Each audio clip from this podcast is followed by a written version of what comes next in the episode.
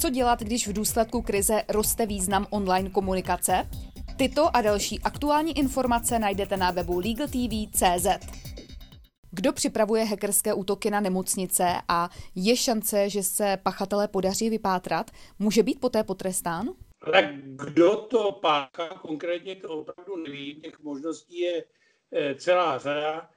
Vypátrat původce samozřejmě lze, ale není to jednoduchý. Eh, ono se lze dostat k nějaké IP adrese, eh, často se zjistí, že je v zahraničí, že je nedostupný.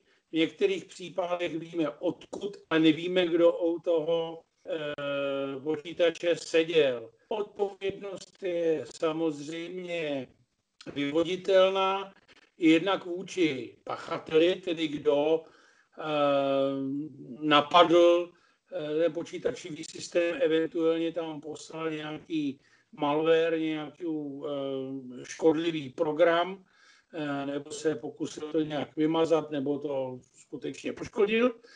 A další, kdo za to může být postižen, je ten, kdo měl na starosti eh, zabezpečení toho systému a eh, nečinil, co činit měl.